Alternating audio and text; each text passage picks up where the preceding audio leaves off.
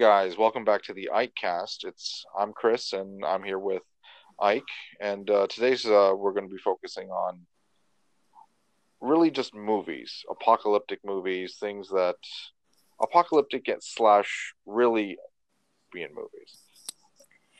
Yeah, hi. Um, this is Ike. Yeah, Chris. We thought you know it'd be good for us to just list some of our favorite more dystopian, less apocalyptic, I think, type of movies that we've enjoyed. Of course, there's, you know, if it's dystopian, there's an element of an apocalyptic event happening, right? That's yeah. um, made society into what it's now evolved into. But I'm going to run through the list. Um, and um, after that, we're going to dive into each of the movies. We promise we won't, you know, have a two hour podcast um, some some of the movies we might end up going really wonky on and nerdy on and uh, spend more time on, but these are what we think are gems. If you haven't seen them, we encourage you to see them. If you have already seen them, but it's been a while, they're really good re-watches. And if you're like me, um, I tend to watch a movie and then forget about majority of it. So it's like watching the movie all over and then you can enjoy the whole experience all over again. So uh, i'm going to go right into it okay chris? Um, yeah. in terms of the movie. So these are our list of movies that we've come up with. So uh, that we've enjoyed that are dystopian in nature. Uh, gattaca uh, reign of fire children of men equilibrium 20 days later world war z um, the Blade Runner and Blade Runner 2049. Although the caveat to that is, I, I think most people don't uh, don't feel that Blade Runner 2049 lives up to um, the original. V for Vendetta, Snowpiercer, the movie, not the series, uh, the Matrix um, movies, but I think out of all of the Matrix movies, the first one was absolutely the best. Um, but we we can discuss that when we get to it, right, Chris? Um, yeah. Mad Max, Fury Road, Extinction, Terminator, this the series, you know, Terminator series. But um, I I don't know. Uh, we'll dive into which one we think is more dystopian or fits into this category more. Occupation, if nobody's seen it, it's an Australian movie. A Scanner Darkly, which is an interesting um, look in the whole dystopian genre, uh, Watchmen, and then for fun, Zombieland. So um, those are our list. It's about 15, 16 of them. Um, and let's uh, let's just start talking about the first one that we had mentioned, which was Gattaca. That's a um, that's a that's a movie set uh, that's a you know it's set in the near future. And the whole premise about it is that it, it's about genetic engineering really. How the world uh, what the world is going to be like if they do you know engage in this genetic engineering and and uh, you know all of the i think the moral issues that come with that type of society.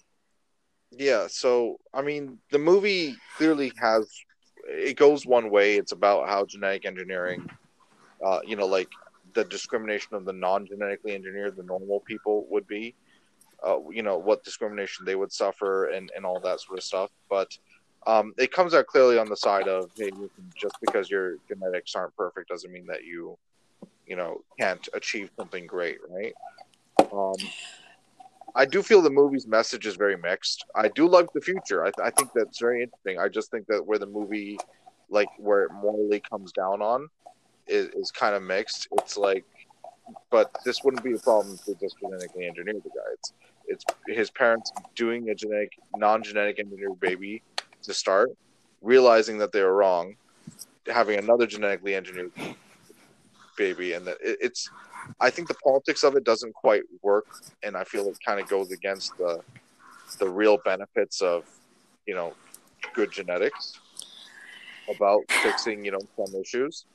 Yeah, but, but you know, yeah, Chris. But here, here's the thing. I think the the question is, who are we to decide which benefit, which features or which characteristics are better than the other? Right. Well, that's the thing, right?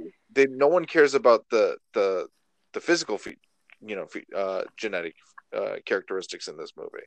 No one cares about that. They care about you know, in Gattaca, there was a great scene where this one guy played piano amazingly, and then you realize why. It's because he has six fingers on each hand, right? Right. Um, uh, similarly, like, um, like no one cares about like this is not the the type of genetic future that the Nazis would have envisioned, right? It's right. not about looks and appearance. It's about intelligence, strength, durability, stamina, that sort of thing, right? And more importantly, though, it's about medical perfection in that you know they're taking away all these genetic disease when the main character is born right away they go like all right 97% chance of this not you know this percent chance of that this like they go through right. all the medical issues that he has could have a problem with right and i go like that's not if if they just said hey listen we don't care about anything else. We just want him not to you know develop cancer in the future right? I think that's what can i say? The, the movie doesn't deal with the, the, the greater you know moral question which is if we have the ability to cure disease because they don't ever focus on the disease part right? They just focus on the fact that this guy's discriminated against. But he's discriminated against because he has a chance of all these issues and the other people around him do not. Well, well and they see him as weak and inferior to uh, the genetically engineered. But you see that even the genetically engineered characters in the movie are flawed. Even though he may be he may be predisposed to xyz issues the main character um, you know he he's able to overcome it. And that's through his perseverance so is genetic engineering really required i mean you have to have the drive that's the, thing, that's the thing though it's his parents handicapped him and then he had to struggle his entire his entire life I think the Paul. I, while I love the movie, I the movie comes into two different things for me. It's a great dystopia about how discrimination can occur. Mm-hmm. At the same time, it's a discrimination that his parents put on him with no regard to you know essentially his future. It's it's not like they do it twice. They're not principled people. They right. switch it for their second son, right? and I go like, mm-hmm. listen, I'm sorry, but your parents, you know, kind of gave you this horrible, horrible thing to start off with. Yeah, they right? were jerks. Like, they were assholes. Want, yeah, we want to we want to give you a disability essentially to mm-hmm. start off with, right? And we want you to struggle, but don't worry, you're. And they had the choice, right? The the the the science was was fair, but that being said, taking aside that out, right? You have you know sometimes like there's many other characters in this. The main character while non-genetically enhanced he interacts with genetically enhanced people all the time. And one of them played by jude law right um, right. is he has an actual disability.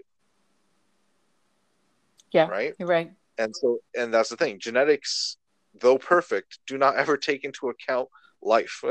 Right. and so you know this person with perfect genetics is is paralyzed. Right? Yeah. It's it it, it just goes like hey listen doesn't matter how much we perfect it on you know before it can still all fall apart after. You know there's yeah. you, know, you got to take into account everything else but it brings in an interesting aspect which is hey we can i can essentially run myself off of this guy's genetic code right? And get to places I, where i need to go. And then they have this whole sort of culture of of people using others' genetic codes to to be better, of people you know taking other people's you know uh, DNA in order to scan it to, for for uh, uh, how they can scan the system or um, yes, right or even just like socially like oh yeah. is this person suitable for dating all right let me check his genetic code out right, right? um you know so what can I say? Um, it does bring a little class stuff into there because the more rich you are, the greater you can splice up your genes to do you know even more stuff right right right um, well that's it um, and I, I, want i don't want to spend all um, all our time on Gattaca, so i'm going to keep us going forward it's going to push okay. still pushing us so, on our okay but let, okay. I, I, want to give a star rating okay, okay. uh your your star rating oh. Gattaca this thing uh, well what's our star rating one to five five being one really good five. or think, one being think, do you want to do one to ten with points so you can go like 9.7 or whatever no, because I didn't think that we would necessarily do a point system. Um, so just so, or, or, how about this? Yay or nay? Like, do you like the movie or do you not? I liked it. I enjoyed it.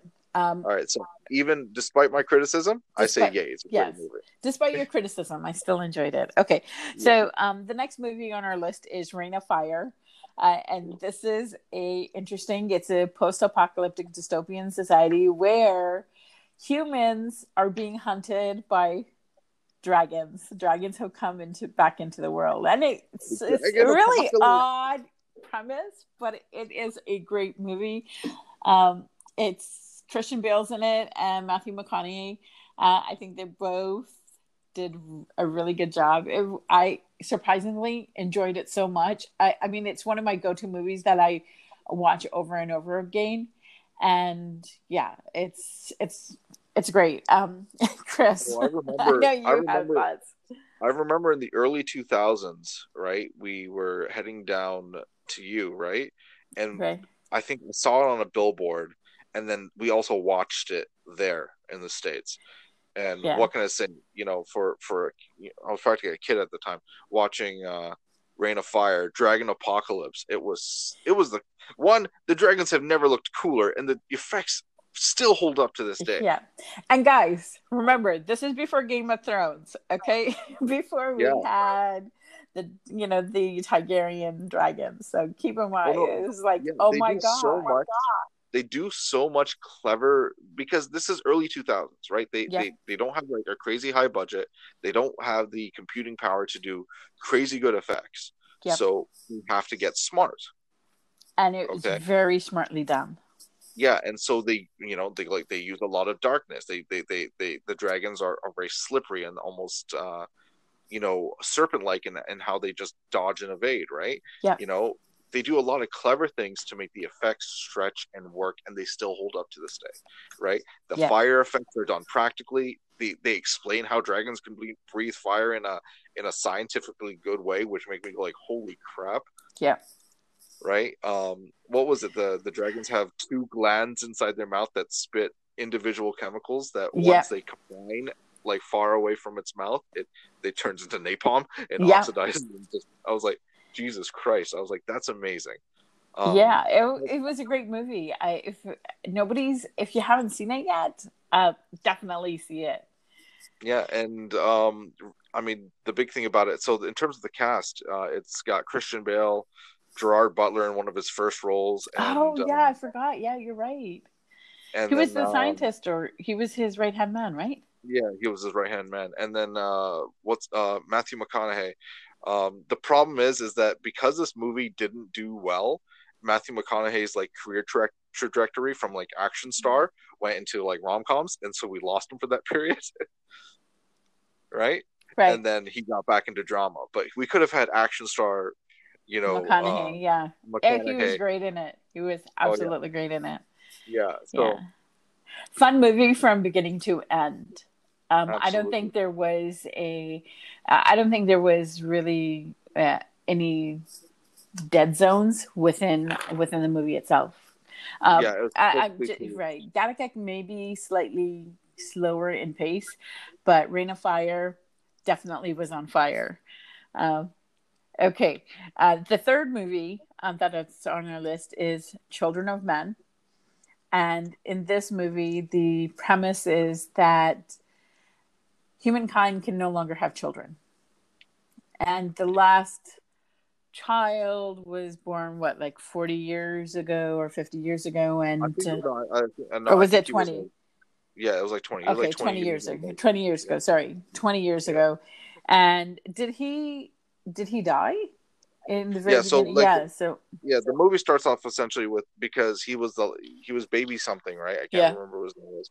Uh, but he's sort of a huge celebrity because he was the youngest man in the world, right? Right. The youngest person in the world, and I believe um, in the movie what happened was that he like spit like someone wanted like a picture with him or something, and he spit on them, right? yeah and then you know shit just went crazy and he got uh, he was killed right? And then um, the mob killed the guy who killed him. It's supposed to be like this huge thing uh you know like the youngest person in the world just died right? Yeah, and, yeah. and he was murdered. And, and it starts off with that. It's a good sort of little background thing but it's not central to any sort of the plot. The right. plot, yeah. The yeah plot really centers on one guy right? Who uses that as an excuse to say, "Hey, screw it, I'm going to go visit my. I'm going to take a long weekend and visit my my buddy in the country." Mm-hmm. Right? He's in England, and you know, like you realize that the dystopia is is that you know because of the issues with with fertility, because of all these issues, the world has pretty much gone to hell. And yeah. England has essentially stopped allowing refugees into their borders, right? And anytime they catch them, they put them into, you know, essentially like deportation camps. Right. Right and and the premise is he meets up with his ex-wife who is trying to get this young woman who is pregnant. So this would be the first child born after humankind uh, no longer could have children. Um, yeah. you know it's uh, it's trying to get this young woman a refugee at that to a safe ship offshore. Uh, and it's that journey between um, you know, him coming, uh, the main character coming uh, to realization, he, there is some hope and something to look forward to. It's everything is not just gone to the the pot, um, so to speak. There's one scene in there that always resonates with me is when the baby's born. Uh, you're, you're in the middle of a war zone, right? The baby's born, and when everybody realizes there's a baby, it's like everybody stops shooting, allows them to leave, and then not even 30 seconds later, you hear gunshots again. Like, yeah. I love the, the the pause of it all. Just like yeah, everyone just like, what the fuck is that? Like, like what the hell, you know? And then yeah, you know, and it stops. And as they exit the building, you're pop, and then it just goes goes back to right. It, was like insane. To, yeah, right? it was like a moment of peace, right? And then it just goes right back into the fighting, right? Uh, right. Uh, really good, very good metaphor, very good uh, sort of visual metaphor. But yeah, yeah so Children yeah. of Men, you know, about a fertility crisis, about trying to, you know, save and and and figure out how to, you know, reverse engineer whatever this this person's uh, fertility has is, right? Like just trying to get it all good. Um, great movie. I say yay. I say yay as well. Um, did we say yay to Reign of Fire? I think from our enthusiasm it was given, but yay yeah. for yay, yay Reign of Fire too. Yay, yay to Reign of Fire. So good. All right, next. Yeah, yeah. Okay, so the next uh, movie on our list is Equilibrium. It's um, set in the future. Okay, and uh, basically it's it's about a it follows an enforcement officer in the future, right? Um, in which in a future in which any type of feelings or artistic expression uh, is loud, and the way that that's um, that's monitored or mitigated is that uh, everybody has to take injections of daily injections of drugs that's going to suppress their emotions because emotions lead to um, anarchy. It is really what they're, they're saying. And yeah, the main the, yeah the lead he misses his dose which leads to him experiencing emotions and leads then you know down that rabbit hole of questioning his morality his actions you know um uh, and he you know and you know looking at the society he's helped to maintain whether it's it's really a, a just society and is that the right thing to do? And he ends up um uh, you know um joining the resistance movement. Uh, the cool thing about it is that there's a lot of martial arts in there, so it's an action-filled movie with the underlying premise about you know suppression of emotions, what that can do to one if they don't let it out. What do you think, Chris? I mean, yeah, I mean, the, the, the premise of the film is that you know war is gone. Like we've eliminated all these ails of society involving you know person on person violence and all these things. And w- what we've done it through is just suppressing emotions like a, a world of vulcans right? yeah right. A good right? yeah good analogy. Right. It's that's that's what they've done. But the issue is is that the emotions are are always there. You miss your dose right? You read a book right? You do like all of these things right? They, they can trigger it. And the issue is is that the suppression of emotion is like how much have we lost um, in in relation to to everything else. Especially when you realize as you go on the movie that like a lot of people are not on their freaking meds, right? Yeah, right. Right, like yeah. it goes like this whole thing is there, there, has got to be some lies here. Someone, not everyone is doing the right thing. Yeah. Um, and you know, considering all of that, um, uh, what can I say? I really enjoyed um, the movie. I thought the action scenes were really good. It, it stars Christian Bale, um, right? And he's it, it, really it's just really good, right? I, I really like the movie. Action was good. The sort of like dystopian world that it, it lived in was good. Um, all of it, no issues whatsoever. Yeah, it, it was it, it was you know what it was an interesting um, take on okay how how do we build a perfect society after going to the brink and really is um it, you know is it worth losing one aspect of you for this utopian society? Because at some point it's going to break right? Um oh, so yeah. it was a it's a good movie. Yay or nay? Yay, okay. Well okay so if this is a common theme so if it's on our list most likely it's yay. okay. Um, I just want to put. You might find someone like, actually, do you know what? I'm thinking about it. No, it's door. All right, but let's go. Well, there there might be some dissent in terms of what it may not be your most favorite, and you know what? After this, we'll uh, instead of doing the rating system, we can say, okay, of the of the list, what three did would you say you should watch. Okay. Okay. Next one is 28 Days Later. Um, this is a po- post apocalyptic zombie movie. Um, Chris, I'm going to let you take the lead on this because um, I'll be honest, this is not one that I have watched, but I will oh. be watching. All right. So 28 Days Later is a Danny Boyle zombie film that uh, he filmed using digital cameras, one of the early films that was using entirely digital cameras. Um, and so because of that, it doesn't look that great because early digital cameras look kind of garbage.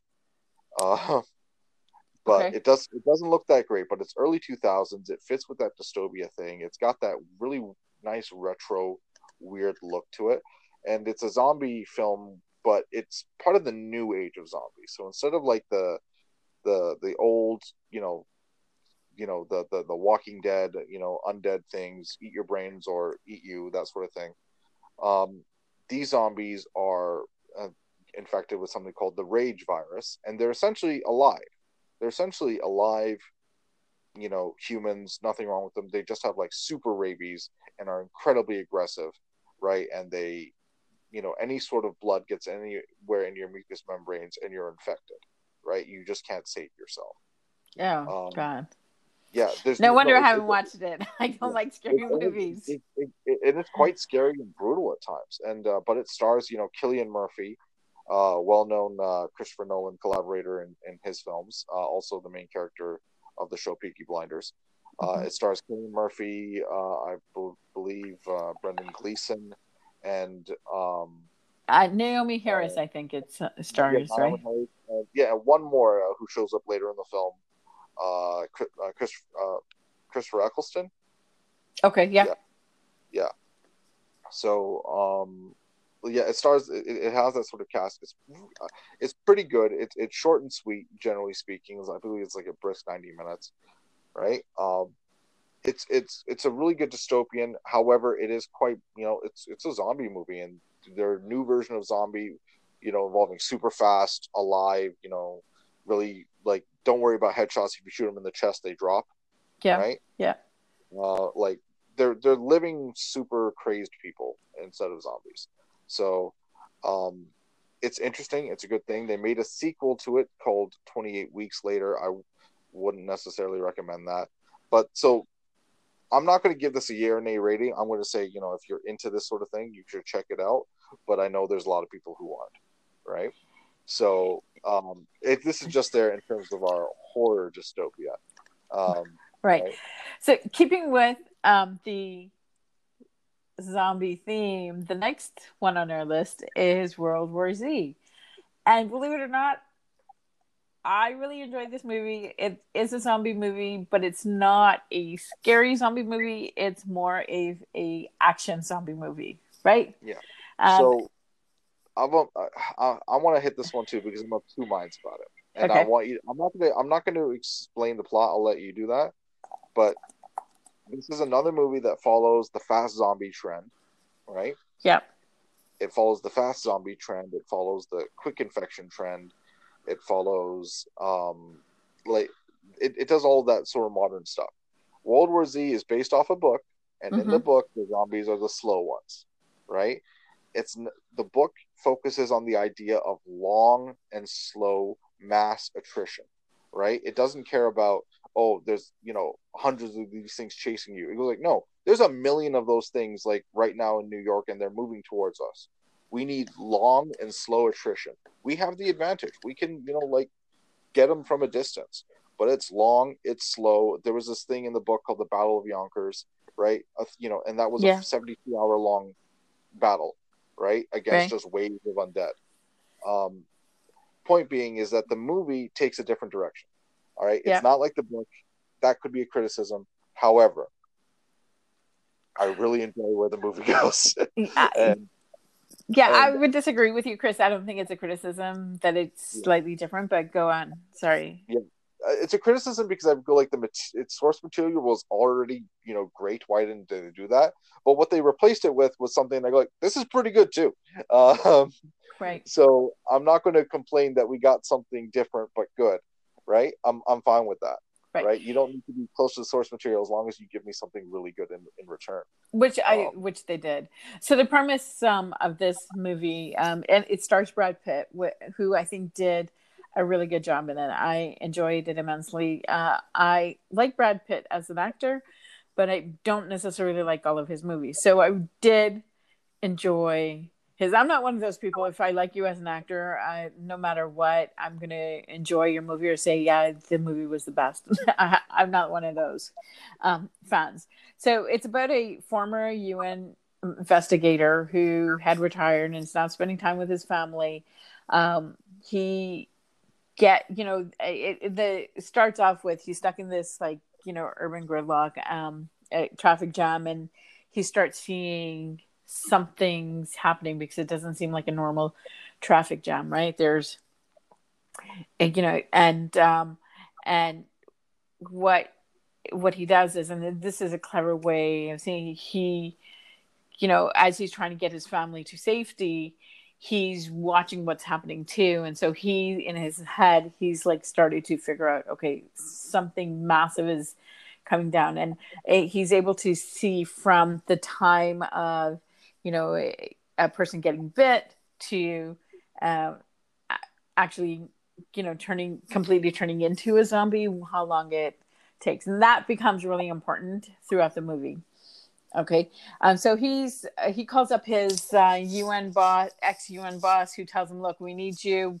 Come to this place, meet us here, and we'll come. You know, get you because uh, I need you to find out what is the genesis of this virus. I guess you know in in COVID nineteen world, sort of makes sense, right? Yeah. So um, I mean, yeah, and, and the like the idea is that he is a former UN investigator who yeah. has but he's not a biologist. But but he, as a UN investigator, he's worked in very very harsh and very very difficult um, environments, right? Yeah.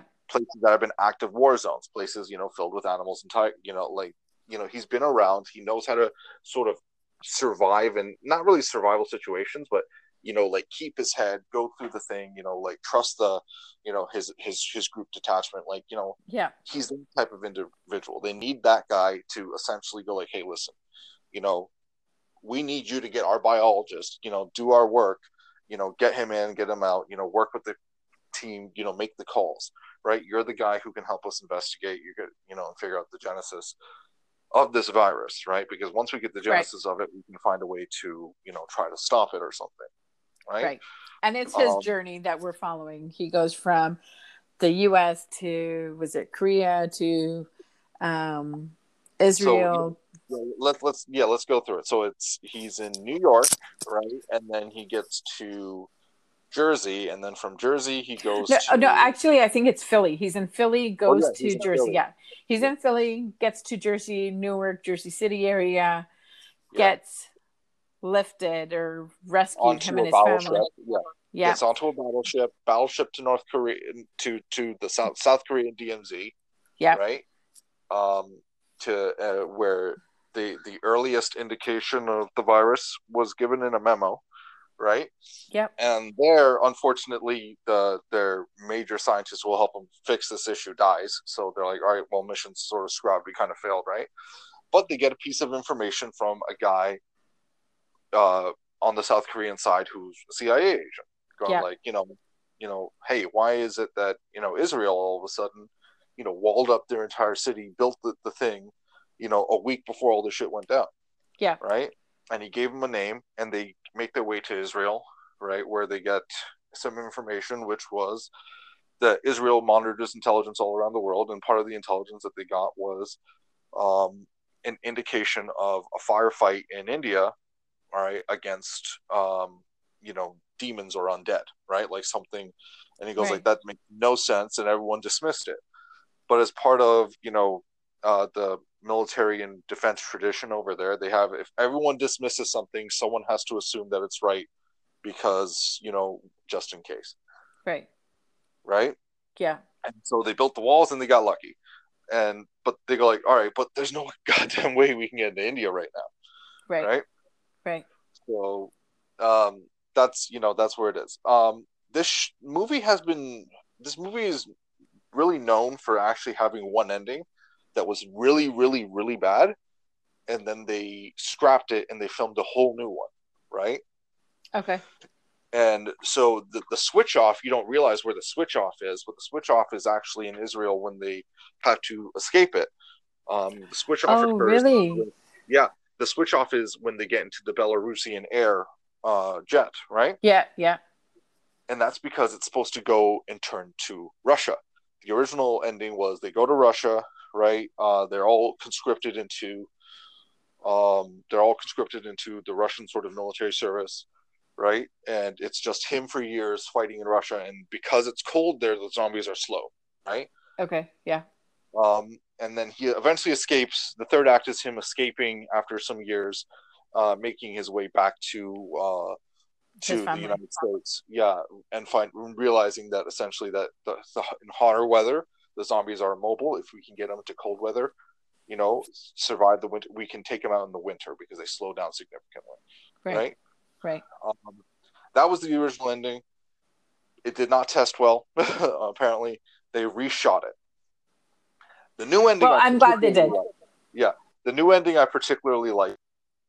They get into the Belarusian air, and then they go, like, "All right, listen, we we have this problem, and what we've noticed throughout the entire movie because they added this in, right?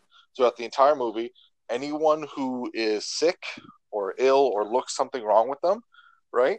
Zombies just run past them. Right. So you have to pay attention to the to his character because his character as the investigator is noticing these things that others don't, and it's because of those that he creates this premise. Um, Okay, so um, that's um, that's the movie. Uh, really enjoyed it. Uh, won't let you know how it tested, figured out um, the whole bit, but um, definitely a yay to watch. And Yeah. I'm gonna go ahead of schedule and say this is one of my favorite movies. I would watch it again. Highly recommend it. I, I Okay, wanna so that's my number end, one. Okay, you. you can wait to the end, but as you can say, I really liked it. so yeah, okay. Um, the next uh, one that we're going to discuss is Blade Runner and Blade Runner 2049. Blade Runner, the original um, one with uh, with Harrison Ford, and then I want, the you, I want you to discuss Blade Runner in depth because I want to discuss 2049 in depth. All right, because this Oh, is where we're going to have a different gosh. opinion. Exactly.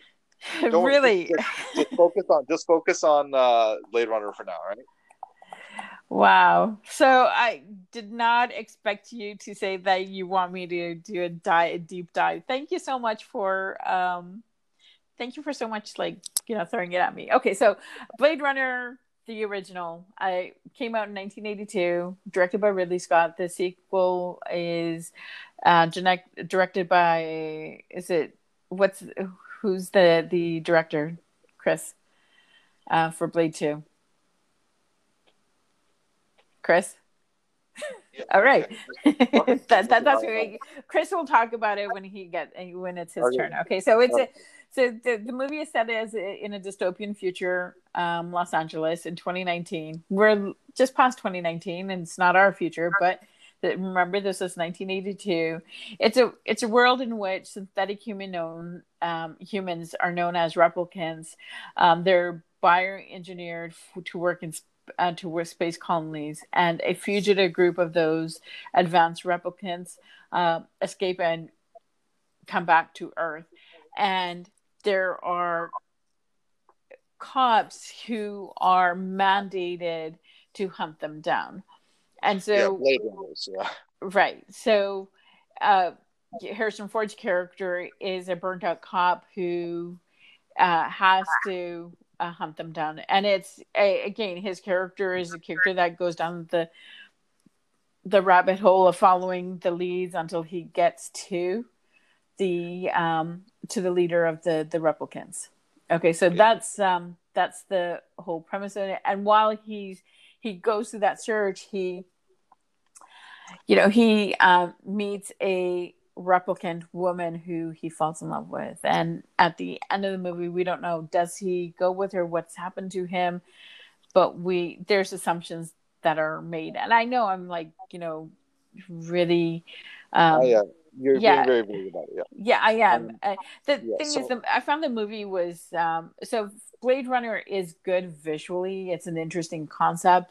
Uh, rutger Hauer. He he was the lead replicant leader of the replicant replicants, um, who the fugitive replicant group. He was amazing. It's a, it was a very different type of world. So the visuals are really good, but uh, it's just such a slow paced movie that you really have to be vested into it. Um, Chris, you were going to talk about Blade Runner 2049, so it's 50 years later yeah. So Blade Runner 2049. Um, so you made the remark that you know it, it's not really well liked, and I would argue that there's because at the time also Blade Runner wasn't really well liked, right? But right. Um, considering all that, right, what I would argue about, um, sorry, 2049, is that it continues on the, the the very important sort of Blade Runner is is takes a lot of time and questions the morality and sort of ethics and and large scale sort of philosophical issues involved with you know artificial life right? And and you know the idea of memory the idea of you know there was a major mystery within the first blade runner which was the main character is he or is he not a replicant? Because they introduce a replicant who doesn't know that it is a replicant. It thinks it's a person. Mm-hmm. right? right this continues that idea. They go like, and and they move forward, right? With 2049, the new idea of the replicants, and the reason why this universe is different uh, to ours is mainly because the Soviet Union never fell. uh, there's still the Soviet Union that does, but it's it's a horrible dystopian drag future. It looks, you know, disgusting, but not just. It, it's just like ultra techno, ultra, you know, brutalist, very it's a very interesting sort of scheme and design they did for it. I would recommend these movies because they're atmospheric, um, and they do require investment. But I think that when you get into these deeper conversations in, in a movie with, you know, large scale topics that we are, you know, haven't had time to address yet, these are good philosophical starting points. So, Blade Runner twenty forty nine and Blade Runner, I would say I would recommend wholeheartedly. In fact, I've bundled them together, and I'm going to do what you did with the last one. Blade Runner and Blade Runner 2049 goes on my list of must watches. Okay. All right. Well, uh, good. I'm glad to see. um, I, yeah, if you're going to watch them, watch them both together. I, I personally found Blade Runner 2049 a slightly faster pace than um, the original. Um, but I think they they he, um, Denis Villeneuve, he continued with the with the environment, the world that had been created. I think that was one of the you know the questions was would he be able to do that, um, and he has. So yeah, I they're good movies, but all I right. Mean, Denis Villeneuve, right? Yeah, he's him and uh, uh, him and uh, what's what's his name? Uh, Ridley Scott no, no, him and that Christopher Nolan. Are, oh, Christopher are, Nolan. Okay. Definitely one of my favorite, uh, you know living directors today. Yeah. Okay. Um, and so yeah, those you know those guys really kill it. Uh, all right, let's uh, move on to the next one. Okay, the next one is V for Vendetta. Mm. Um, and um, it's set in a dystopian uh, UK where um, the government is always watching you, sort of in a was it 1984 type of way, right?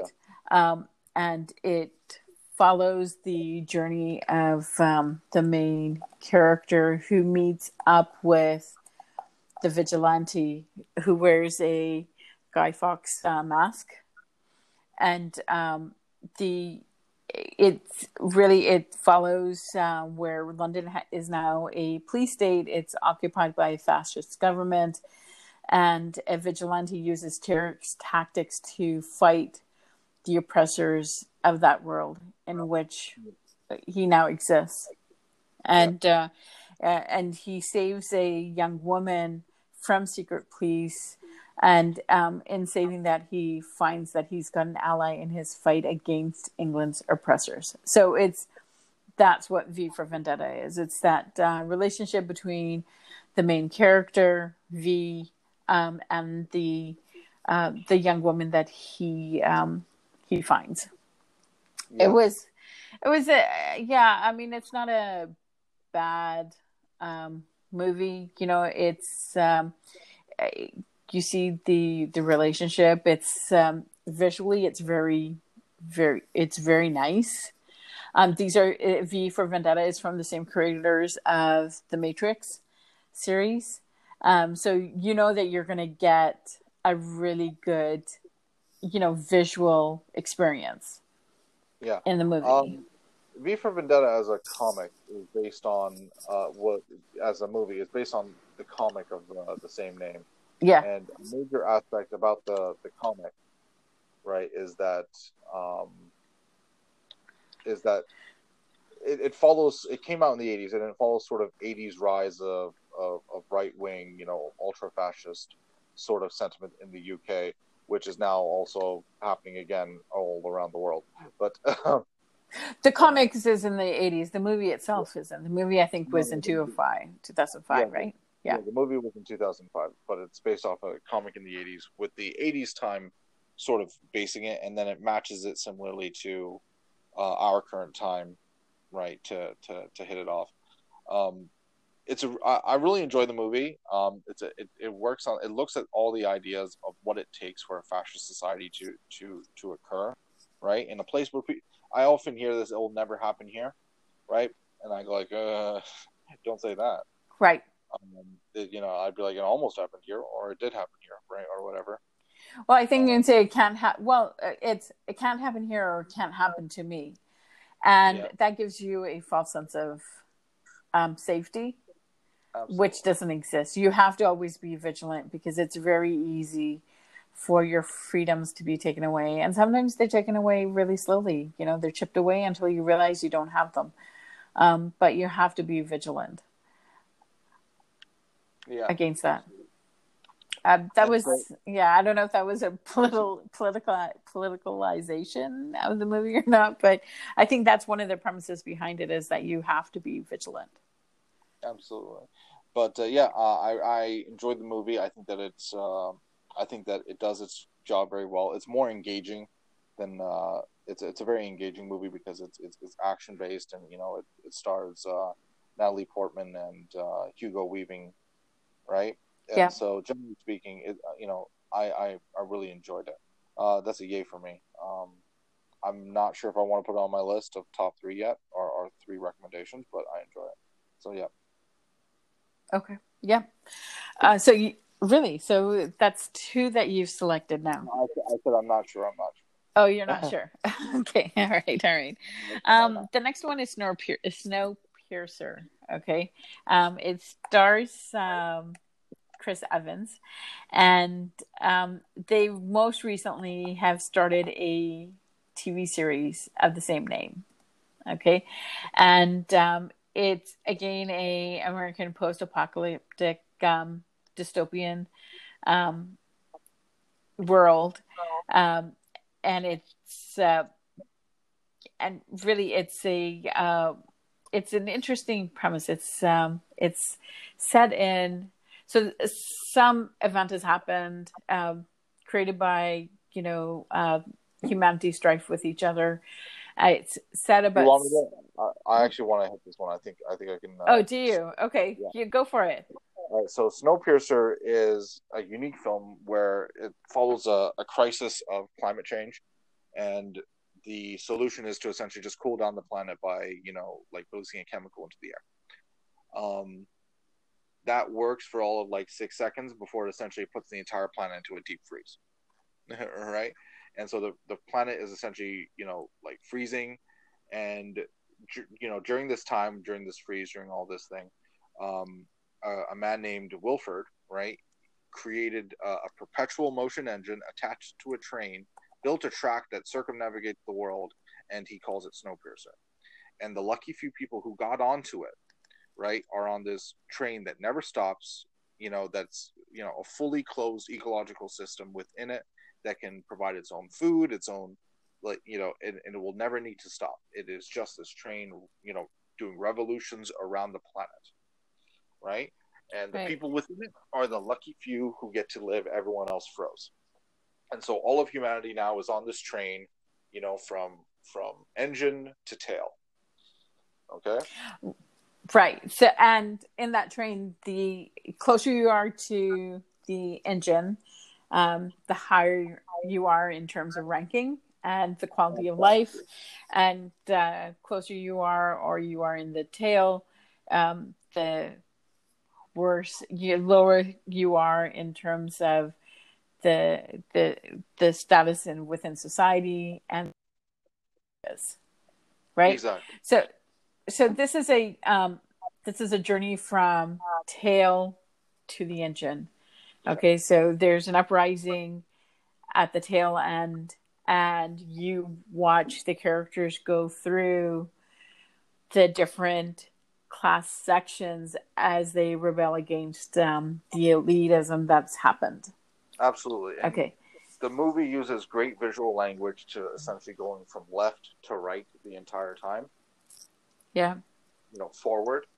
And it uses that visual language. It never you never get sort of like lost. Uh, the concept and it's got the strange thing is and I, I don't know how to do it. So it's based off a french comic. Yep. Right?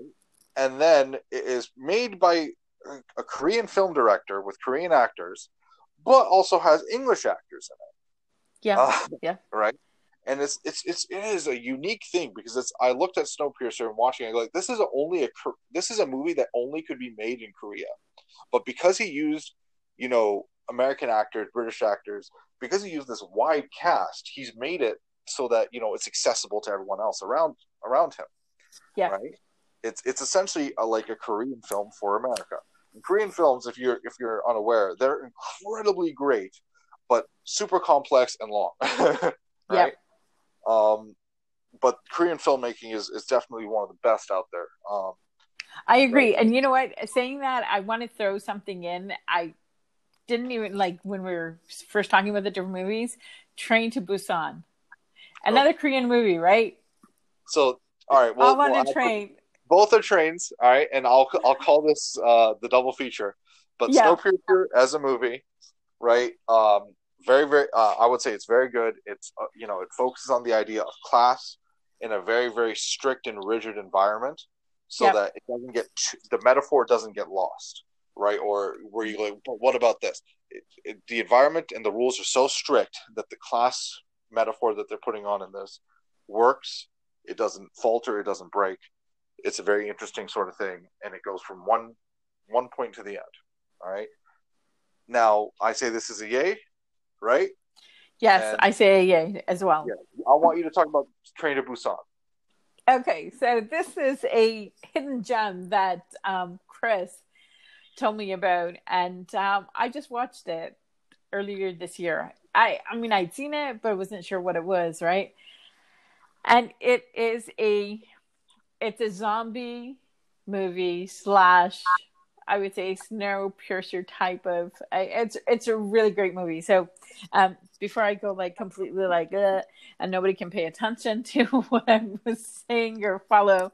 So Train to Busan, it's um, it's a father who you know is left to raise his um, daughter, struggles to raise his daughter with his mom, and he's taking his daughter. He's supposed to take his daughter, I think, to his ex-wife, uh, who lives in a different city, and um, so you know it starts off with him picking up his daughter, them going to this train station and traveling to this train station. But while en route to the train station, you hear in the background something's happening. You know, there's infection happening or people are reacting in a negative way. But you and the char- main character don't pay attention really too much, right? They get onto the train um, and they're waiting for it. And on this train, the um, an infected person also is so they're um, on this train uh, heading towards uh,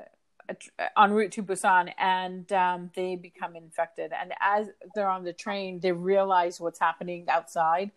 Uh, that um, South Korea is being overrun by zombies, and slowly you see that it makes the realization that the train itself has become infected. So it's following the father trying to take care of his, t- protect his daughter, while fall, falling um, or while um, you know trying to move away from the the zombie horde that's moving. And it's very clever the way they did it. Like the zombies they react to sound right? Yeah. so it's the sound that makes that triggers them. And uh, even i think is it sight too? Because they at one point they were uh, papering everything too. But sound is what triggers it. And uh, it's you see the journey of this father who's protecting um, his daughter, and with him is a group of um, uh, like-minded individuals who are trying to protect their loved ones. You've got, um, you know, you've got a couple who's expecting their first child, and the husband's trying to protect his wife and his unborn children. There's separation of the characters as well, so it's a really well done movie. You're constantly at the edge, edge of your seat, and it's action packed action packed, and you know it continues to deliver. What I love about I think South Korean movie makers is they don't give you the traditional what you would expect as a perfect ending. Oh yeah, no. Um, they, they they love to leave things either ominous or or in um in a way that's like bittersweet, right? Yeah. Um, that's the way. And what can I say? So, but those two movies, I'm going to call a double feature, and um, you know, watch them as you can. Snowpiercer, Train to Busan. Yeah, I, and I'm sorry about the double pre- uh, feature, guys. Um, I, while Chris was talking about Snowpiercer, it just popped in my head that another great train movie is Train to Busan, and Yeah. I believe they're working on a sequel to it. They are. It's not really a. Tr- it's not going to be a train thing, but it's gonna. It's sort of like a side story within the same universe. Yeah. Yeah. Yes. All right. So next one. How many more do we have left? Well, yeah, we've got um, we've got about seven, but we can go through the rest of them um, pretty fast. Uh, right. Matrix. Uh, so you and me have both used our two, right? Um, make I've the Matrix. If nobody has seen the Matrix series, guys, the, you guys have to because there's something wrong there. if you have not seen it, The Matrix has been added, I think, to the Library of Congress, like you know, essential movies list. yeah, it's an essential movies list. Okay, um, with all three of them, uh, it's uh, set in a world run by machines, um, and it's got part one, part two, part three, and now we're gonna have part four. Follows um, the journey of uh, one man who is considered to be the one to deliver uh, the human society um, out of their their fear of the machines uh, into you know a world where they can prosper. Uh, you know, I, I to summarize it just really quickly, right? There's a lot of action. There's a lot of philosophical discussions. Um, I think it was uh, the second or third movie. I have to say, the conversation with the architect was like, I don't even understand. I'm falling asleep. So there's that one, that that that part in the second movie part a lot of things, but I always say, listen, watch the Matrix trilogy. There's something to be gained in there, even if you know you may not like it. But the first Matrix movie is just downright perfected. It's Yes. you know it's the story of the Buddha with machine guns. It's like, oh my god, Yeah. right? Yeah, right, right. Right. So yeah, The Matrix is a must see, but I Yeah. would, I would, I wouldn't put that as my top three because it's more of a must see. Okay. Yeah, that, that Mad Max. Yeah, I'm gonna move to the next one, which is Mad Max Fury Road. All right, I'll do this one. Mad Okay. Max Fury Road is a continuation, side story, completely different universe. I, who knows the nature of the wasteland and the stories? It's a, it's a it's a movie within the Mad Max cinematic universe. Uh, originally starring Mel Gibson, but Fury Road now stars. Um, uh, what was his name? Uh, Who? uh, the main character who plays Max. Guy who Oh, y- yeah. Um, yeah. This he played Venom. why? Why? Why is this like? Uh, Exactly. The guy who played Venom and and and Bane, Tom Hardy. There you go, Tom. Hardy. yes, Tom Hardy. Yeah. Yeah, played played by Tom Hardy. Uh, Charlize Theron in it um, as uh, as uh, a new character. It is a really good sort of post-apocalyptic, high octane movie. It uses visual language rather than dialogue, right? Yeah. To a lot of its points across. It's a beautifully shot movie, non-stop action. There was a point where I was like, "Did I breathe? Did I stop breathing for like five minutes?" Right. Right. um, because it just it's it's what can I say? It's got one sort of methodic, you know, midway stop point, and then goes right back into the action. Um, great sort of indication of how the universe, because there's not a lot of dialogue. Because you know, I think the main character says like a grand total of like, you know, 50 words in the entire Yeah. movie. Yeah. It, it relies on its visuals, and its visuals are spectacular. I would recommend this. I'm going to add this to my list: Mad Max Fury Road, along with the Blade Runner thing. Those are right now two of my slots are filled: Blade Runner and Mad Max Fury Road. Okay. And okay. All right. Um, mine was World War Z and um, Snowpiercer slash Train to Busan. I thought both really, really Yeah. good. We got one. Okay. More. We got one more. Yeah, we each got one more. Okay, the next one is um, Extinction. It's a Netflix movie. Um, it so the premise behind it is that um, it's about a father who's getting a recurring dream vision uh, about the losses of his family. Um, you know, while he witnesses like an alien invasion, it's really confusing. I have to admit, uh, I was confused for, I would say, um, two thirds of the movie, but it ti- if you can sit through the confusion, it all makes sense. And the, I don't want to give the back, I don't want to give the ending away, but basic, uh, just think of it as it's a cycle. It's a cycle of invasion between one species and the other. Um, and the cycle continues um, at the end. Okay, but it's really watching. Uh, so you're trying, and uh, why I say you should watch it is because you, as a viewer, you're trying to piece the the the pieces together. So if you're not one of those who wants to spend a lot of time trying to figure it out, this may not be the movie for you. But um, I sometimes do like to you know figure out if I'm in the mood for it, and so this was one of those movies. Okay. All right. Next. Um, yeah, the next one is uh, Terminator. Um, now, do we want to talk? Is there a particular Terminator movie that you think is more dystopian over the other? I'm going to talk about the franchise.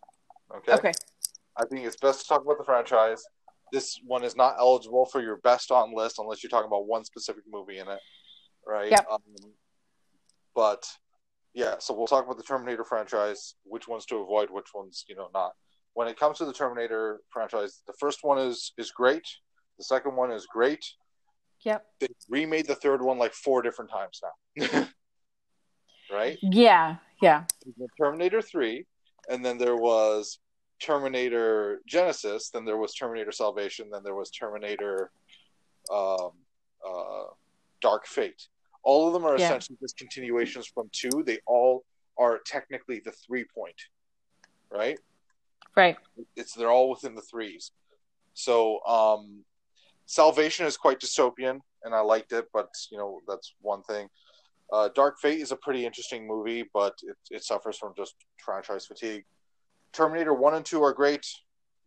I bet everyone's seen Terminator or knows about it. So you know, yeah. keep your discretion. You know, really good sort of movies if you choose the right ones. Um, so yeah, let's continue on from there. I don't think there's anything else we can talk about that. Okay, yeah, and I'm just going to agree with you that Terminator One and Two was um, by far the best of the movies. Okay, I wasn't really a fan of uh, Terminator Genisys, Salvation, uh, okay. Um, and Dark Fate, I, I, still sort of, you know, thinking about it. Um, uh, what I enjoy Linda Hamilton. Okay, so uh, just Fate. because I Linda, I just think yeah, that franchise fatigue has, has hit. Yeah, it probably has, but um, if I had to choose with the, you know, the 3.0s, I probably would choose Dark Fate over Genisys or Salvation. And part of it is because, you know what, Linda Hamilton is on it. Exactly. Okay. Right. And I liked what they did with, um, sorry, I, I liked what they did with the Terminator character in Dark Fate. Yeah. Okay. Um, so, yeah. So the next one is um, Occupation. Chris, I don't know if you've seen this. I have uh, not. Okay. So it's, um, it's an Australian movie it's set in, I think, the outback. I, am not even sure which part of Australia it is. I, I did watch it because, uh, again, anything which is science fiction seems to have somewhat of a good um, description. I will tend to tap into. Okay, so, occupation. Why am I? Why is this on my list or, or our list? The reason why it's on the list is this is a non-Hollywood movie or take on that alien occupation type of genre type of movies right? And um so it's i found it interesting the way hollywood does it and how a non-hollywood production team would do it uh, if that makes sense. And um, there's a there's a lot i think um, that could be done better. I think they try too hard but i think i put it on the list because i think you know what it's something different. Um, done it uh, trying to emulate a already tried and true um, tested type of formula but did sort of fall. But i think there they it was a good effort. Okay? Um, the the next one is a scanner darkly that's a um, how'd you put it chris? A drug dystopian yeah a drug world? dystopian future. Yeah so yeah. the way it is a scanner darkly is a Richard a Richard Linklater film, and it's unique in that it uses um, uh, I can't remember the the process, but essentially it's it's they film the movie digitally, right? Um, yeah. And then they uh, and then they essentially go over and they they draw over and they, they, they create essentially like this like like drawn frame of, of, of what they shot and because it uses the different colors it has this really weird sort of like comic booky effect but it looks like the main characters and it's, it's it, it, looks like actors, right? But it's got this weird drawn effect to it, and it's because it's supposed to look like a drug trip. Right. right? Okay. Yeah. The whole movie is supposed to be like a drug trip where things are constantly changing in size, or or the lines are not quite straight. Like something, it's supposed to emulate that, and it's about a future, right, where the drug war has gotten so significant that there is this new super drug out there that's hooked a whole ton of people and their solution to it is they up the drug enforcement and but drug enforcement agents have to be so deep cover now that even other drug enforcement agents can't know who they are right? So they they when they're at work at their office you know giving in the reports they're wearing stealth suits which constantly hide their identity right? And so these agents don't know who they are in the field. They aren't they're not able to to do anything to, to, to harm it. The anonymity is the key thing. But on top of this anonymity is right is a world where everyone is being scanned, right? Everyone yeah. is constantly being watched, right? Yeah. So you have truly anonymous people able to do horrendous things undercover as part of their cover, right?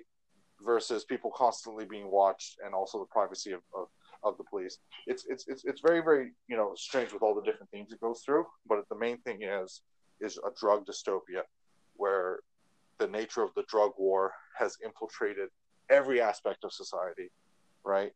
What is you know what is real to a mind that's going slowly insane because of drug abuse, right? Yeah. Um, very interesting dystopia, and I feel this is the sort of like this is the dystopia that I look for because it's about how a person who's normal is in the system and try and not even how they can change it, right? Just how they experience it, right? Yeah.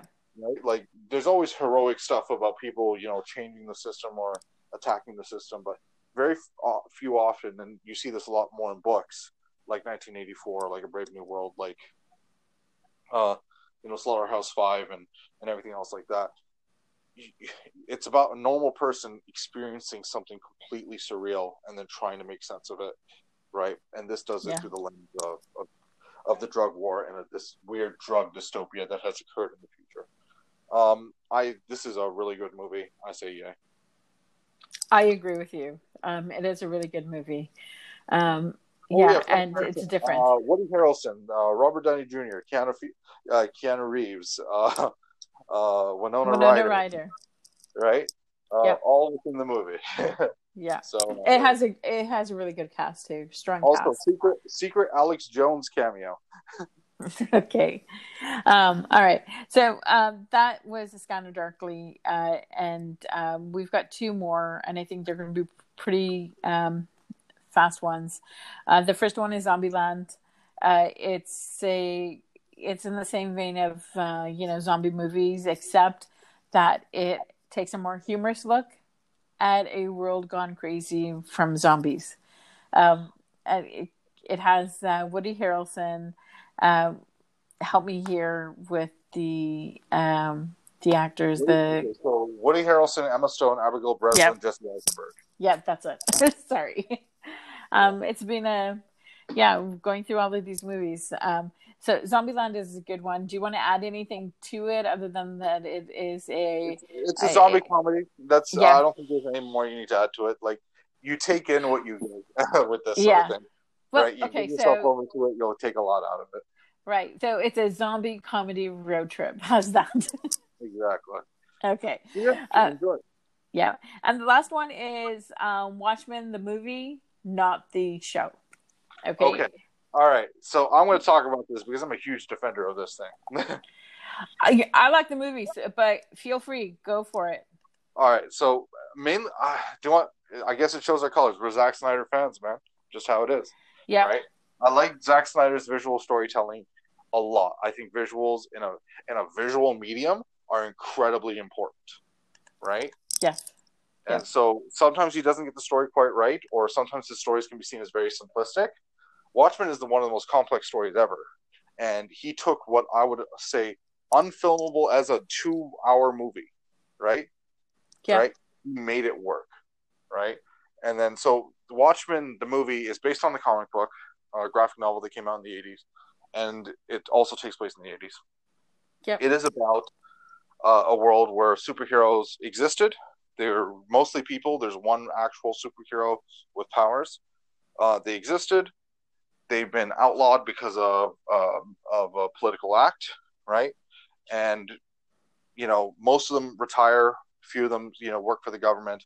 One of them stays as a vigilante. And what they notice is that one of the government heroes, right, in the past, known as uh, uh, Edward Blake, went by the name of the comedian, he was murdered, right? And hmm the the uh, the vigilante superhero who stayed as a superhero despite the efforts of the government. He was investi- he investigates his murder and goes like, okay, he has this theory that there's someone out here killing all of us old superheroes, Yeah. right? There's Yeah. someone trying to get after us, and then he delves deeper into this conspiracy, and then he finds out his whole presumption was entirely wrong, right? he Yeah. he's not getting it right. There's something that he's that he was severely missing, right, with this sort of thing. Yeah. Right. And, Yep. Um, what can I say? It's it's a great, it's a great movie. It takes a snapshot of the '80s in a really great way. It plays with like alternate, fu- you know, futurism, right? Um, right. All of it, and then it's got tons of just great music and visuals. Watchmen, but here's the problem that happens with the movie. Which version of the movie do you watch? Do you watch Watchmen the theatrical cut? Do you watch do you watch Watchmen the extended cut, or do you watch Watchmen Ultimate? Okay, so I tend to watch the uh, extended or the director's cut. Yeah. Um, I don't know what the ultimate is. I, I don't think I've seen the ultimate, or I might have seen the ultimate, and I just didn't know it was the ultimate. All right, so the okay, so the theatrical cut is like two hours and something, right? Yep. The extended cut is like th- a little over three hours, right? And yep. the ultimate cut it's like four hours. Now, okay. I would argue if you can just watch the normal extended cut, because the ultimate cut, what it does is it splices in the animated um, Tales of the Black Freighter uh, uh, segment. In the comic book, there was like it would constantly go back to this thing called Tales of the Black Freighter, and you know someone reading it.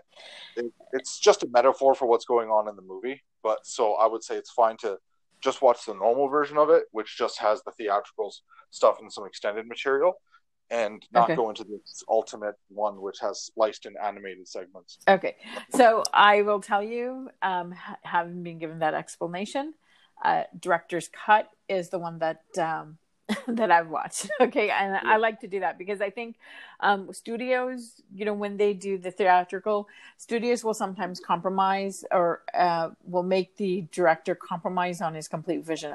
We've seen that with Spider-Man v Batman, right? Or Batman v Spider-Man, whatever.